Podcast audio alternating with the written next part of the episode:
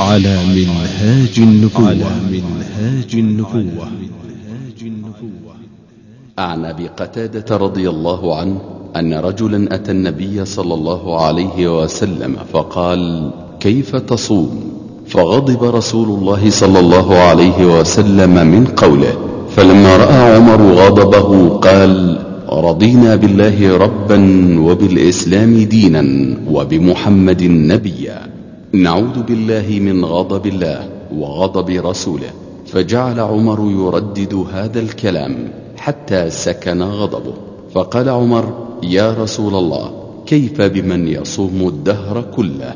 قال لا صام ولا أفطر. أو قال لم يصم ولم يفطر. قال كيف من يصوم يومين ويفطر يوما؟ قال ويطيق ذلك أحد قال كيف من يصوم يوما ويفطر يوما؟ قال ذاك صوم داود عليه السلام. قال كيف من يصوم يوما ويفطر يومين؟ قال وددت أني طوقت ذاك. ثم قال رسول الله صلى الله عليه وسلم ثلاث من كل شهر ورمضان إلى رمضان فهذا صيام الدهر كله وصيام يوم عرفة. أحتسب على الله أن يكفر السنة التي قبله والسنة التي بعده وصيام يوم عاشوراء. أحتسب على الله أن يكفر السنة التي قبله. بسم الله الرحمن الرحيم. إن الحمد لله نحمده ونستعينه ونستغفره ونتوب إليه ونعوذ بالله من شرور أنفسنا وسيئات أعمالنا. من يهده الله فلا مضل له ومن يضلل فلا هادي له. وأشهد أن لا إله إلا الله وحده لا شريك له. وأشهد أن محمدا عبده ورسوله صلى الله عليه وعلى آله وصحبه وسلم تسليما كثيرا. أما بعد أيها الأخوة المشاهدون سلام الله عليكم ورحمته وبركاته. وقفتنا مع هذا الحديث الذي استمعتم إليه حديث أبي قتادة حيث جاء رجل إلى النبي صلى الله عليه وسلم وسأله هذا السؤال فقال له كيف تصوم؟ فغضب النبي صلى الله عليه وسلم. ثم لما رأى عمر رضي الله تعالى عنه غضب النبي صلى الله عليه وسلم بدأ كما تلاحظون هنا يقول رضينا بالله ربا وبالإسلام دينا وبمحمد نبيا نعوذ بالله من غضب الله وغضب رسوله. فجعل يكررها عمر رضي الله عنه حتى سكن غضب النبي صلى الله عليه وسلم. ثم بدأ عمر رضي الله عنه يسأل النبي صلى الله عليه وسلم. هذا منهج عظيم للسائل وللمسؤول. لماذا غضب النبي صلى الله عليه وسلم؟ النبي صلى الله عليه وسلم لا يمكن أن يغضب لنفسه أبدا. ما غضب النبي صلى الله عليه وسلم ولا انتقم النبي صلى الله عليه وسلم لنفسه أبدا. إنما يغضب خوفا وشفقة ورحمة بأمته. كما لما علم بأولئك الذين سألوا عن عمل النبي صلى الله عليه وسلم في السر غضب النبي صلى الله عليه وسلم وقام وخطب خطبته المعروفة. حتى قال في آخرها فمن رغب عن سنتي فليس مني. كان النبي صلى الله عليه وسلم يوجه صحابته يقول ذروني ما تركتكم.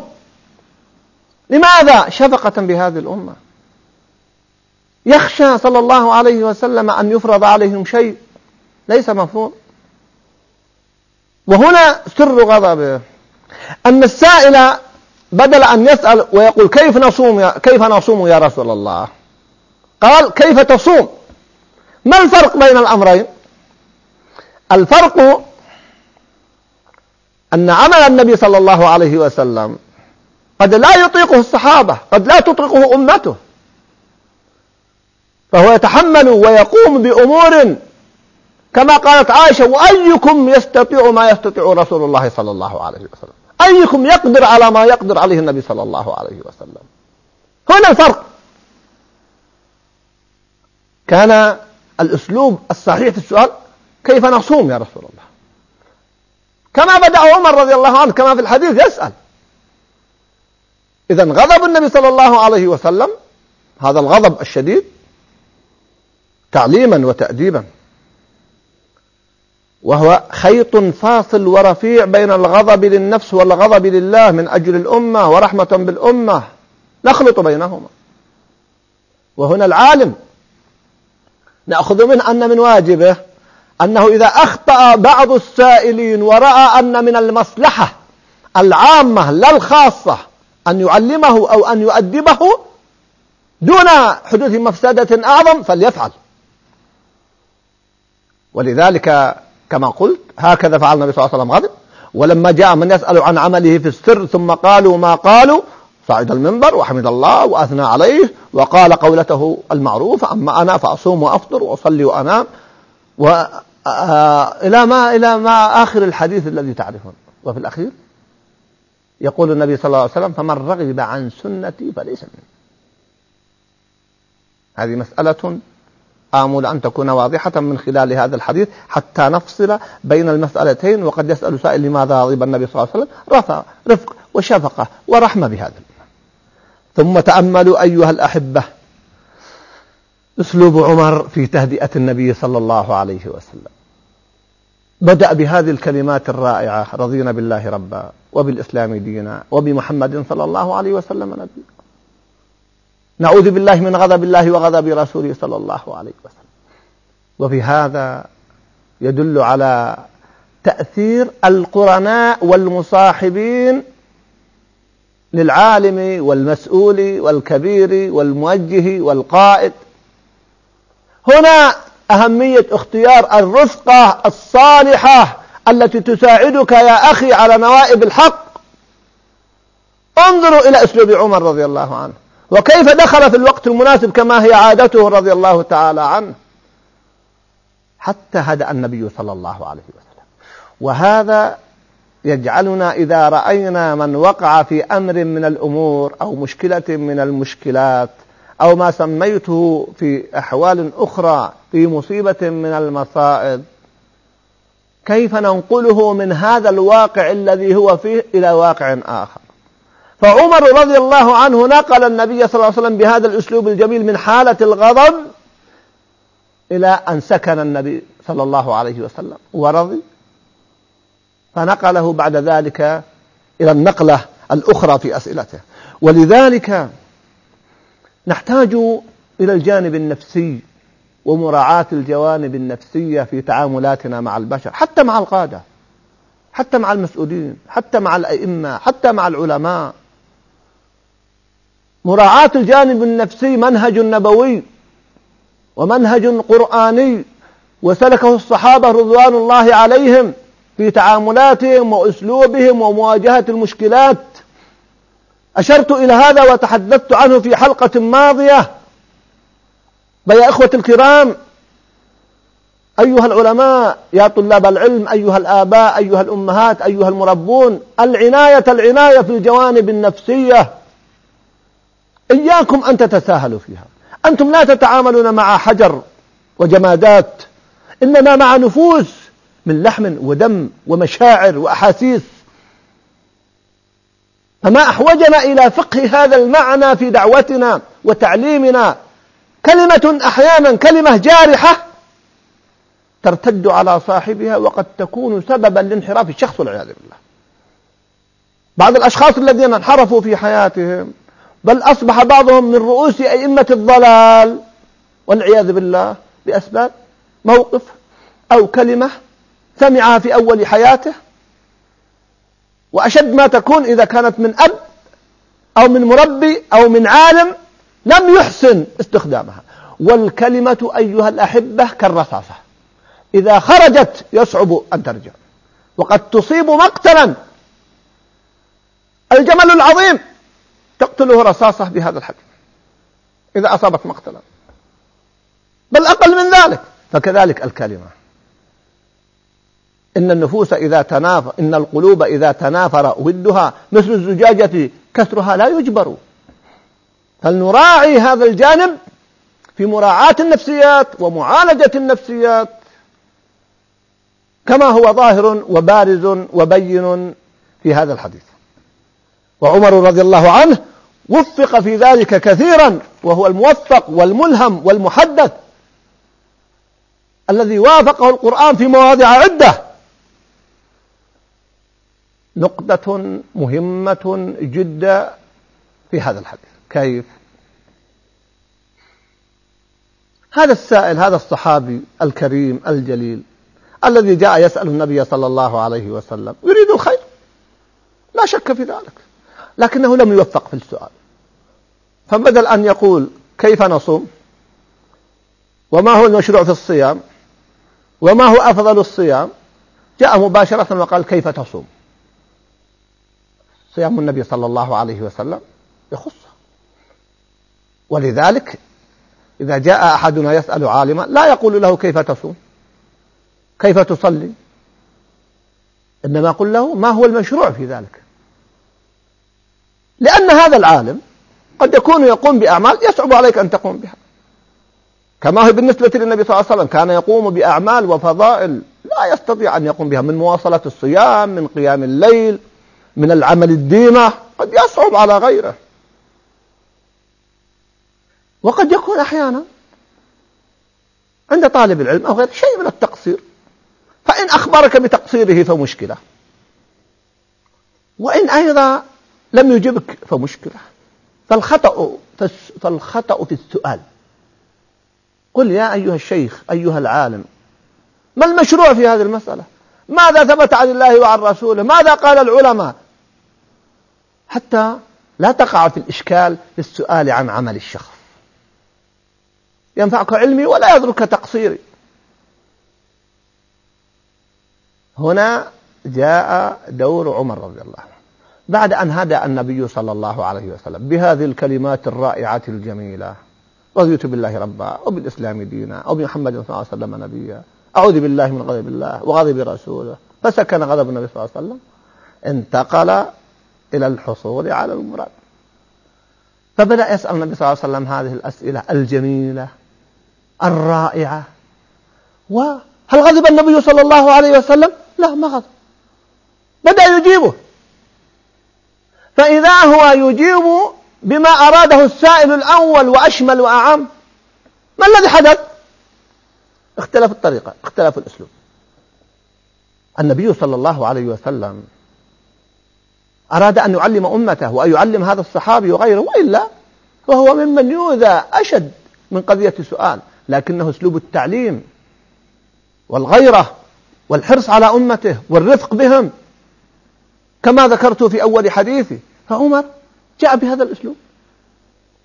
أردت أن أقول إننا نخطئ كثيرا في الوصول إلى مقاصدنا وغاياتنا. فتكون الغايات حميدة وجميلة ومقبولة. ولكن نخطئ في السؤال أو في الوصول إليها. أذكر قصة استمعت إليها منذ سنوات وأثرت في دلالتها في نفسي يقولون إن أحد الخلفاء رأى رؤيا. وهذه الرؤيا رأى أنه تسقط أسنانه في المنام. فقال ائتوني بمعبر من المعبرين. فقال له المعبر وأنا أذكر القصة بالمعنى لا باللفظ. قال له المعبر الأول إن أهلك وقرناءك وأسنانك يموتون وتبقى أنت. فغضب غضبا شديدا. ماذا يريد بالخلافة والملك وقد مات أهله وأقرانه؟ فأمر بطرد هذا المعبر. بل قيل إنه ضربه. قال ائتوني بمعبر آخر. فجاءوا بمعبر آخر. ماذا قال هذا المعبر؟ لما قص عليه الخليفة هذه الرؤيا قال له هنيئا لك يا أمير المؤمنين. فبدأ يتلهف لأن الأول قال له يموت قرناؤك وأهلك وأسنانك وتبقى أنت. ماذا؟ ماذا؟ قال هنيئا لك بطول العمر. ففرح. ما الفرق بين الأمرين؟ إذا طال عمر الإنسان مات أقرانه وأسنانه. رأيت رجلا عمره أسأل الله يختم لنا له بالخاتمة الطيبة فوق التسعين. يقول جميع قرنائي قد ماتوا والذي لم يمت منهم فهو الآن قريبا من الموت مريض أو متعب. هذه سنة الله جل وعلا. إذا انظروا إلى التعبيرين. معناهما واحد لكن اختلفا في الأسلوب. بل علق فرخسي تعليقا جميلا على هذه القصة التي أشرت إليكم أشرت إليها في حديثي إليكم. وقال لو أن رجلا أسر هو وابنه عند العدو وعلم أنهم سيقتلونه. يقول لو أنه قال لهم اقتلوا ابني من أجل أن أحتسب أجره كان أثم في ذلك. ولو أنه قال إن كنتم تريدون أن تقتلون فأخروا قتلي حتى أحتسب ابني قال يؤجر على ذلك. والمعنى واحد. إذا الألفاظ أوعية للمعاني. فنستطيع أن نصل إلى مرادنا بعبارات جميلة وصحيحة وسليمة دون الوقوع. وهدوء إلى الطيب من القول. والغاية لا تبرر الوسيلة. قد تكون الغاية حميدة. فهذا الصحابي رضي الله تعالى عنه غايته حميدة وسليمة. لكن الوسيلة التي استخدمها لم يوفق. الصحابة الذين جاءوا وسألوا عن عمل النبي صلى الله عليه وسلم في السر غايتهم سامية وعالية لكن لم يوفقوا في الأسلوب. عمر رضي الله عنه في سؤاله للنبي صلى الله عليه وسلم وفق بذلك توفيقا عجيبا. إذا هنا نحتاج إلى أن نتعلم كيف نسأل وكيف نجيب. كيف نحقق أغراضنا. أحيانا بعض الناس يأتيك بعض أولادك ويطلب منك طلبا مباشرا أو تأتي زوجتك وتطلب طلبا مباشرا. قد تغضب. ولكنها لو عرضت لكان أقوى. أذكر لكم مثال سمعته من أحد الأخوة. جميل. يقول أحيانا بعض الناس تأتيه زوجته وتقول قم أوصلني إلى أهلي. أو إلى العائلة الفلانية. الكلمة صعبة. شديدة. ما تتناسب من الزوجة مع زوجها. الآخر تقول له زوجته إلى أين أنت ذاهب اليوم؟ فيقول لها لماذا تسألين هذا السؤال؟ تقول الله أنا أريد أعرف طريقك. إن كان طريقك على أهلي أريد أركب معك. يقول أبشري. لا ليس على أهلك لكن ممكن أوصلك إلى أهلك. انظروا الأسلوب. الحقيقة واحدة. والنتيجة واحدة. لكن هذه وفقت في العرض وتك تريد أن تأمر بالقوة. بعض الآب الأبناء ما يوفق في الطلب من أبيه. أما تلاحظون أن بعض الآباء يستجيب لابن ولا يستجيب للآخر؟ هل تتصورون أنه يكره ابنه؟ لا. ما تلاحظون أن الآباء كثيرا ما يستجيبون للبنات أكثر ما يستجيبون للأبناء؟ لماذا؟ لأن البنات غالبا أحسن في الأسلوب وفي الطريقة. من بعض الأبناء هداهم الله. تأتيه بأسلوب جميل وطريق وقد تقدم بمقدمة فيها تعريض وتصل إلى مرادها. وهكذا الحياة. جميعا. لو أننا سلكنا هذه المسالك لا وصلنا إلى حقائق. أذكر مثلا حقيقيا يذكره سمعت أحد المشايخ يذكر يقول كان عندي مشروعا فذهبت إلى أحد التجار. فبدل من أن يأتي إليه ويقول له أنا عندي مشروع وأريد منك أن تساهم وأن وأن وأن إلى آخره.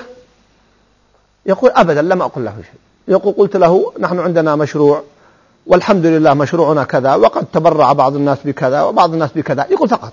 يقول فإذا هو يتبرع بمبلغ كبير جدا يقول حتى أني اضطررت أن أقول له إن المبلغ كبير لو أنك قللت منه. خشية من إحراجه. بينما بعض الناس هداه الله يدخل على التاجر ويقول أعطني. ولا فضل لك في هذا. وأنت وأنت. سبحان الله. وقد يسمع جوابا لا يسرهم. مع أن هذا التاجر قد يكون رائعا وخيرا وطيبا. لا يا أخي الكريم. فالشاهد أن الألفاظ والكلام يحتاج إلى أساليب جميلة وأختم فأقول هذا الحديث. وردت فيه أفضل أنواع الصيام وقد تحدثت سابقا عن ذلك وأفضل أنواع الصلاة. فما أحوجنا إلى الاقتداء والأخذ بمنهج الوسطية والالتزام بهذا المنهج الرائع والاعتدال حتى لا نقع في الخلل أو الخطل. ولنا حديث عن مثل هذا بإذن الله في حلقة قادمة. ولنا حديث عن مثل هذا بإذن الله في حلقة قادمة. نبين لها ونبين فيها المنهج الشرعي الذي يلتزم بالوسطية وأن يكون العمل ديمة. وإلى ذاك اللقاء. والسلام عليكم ورحمة الله وبركاته.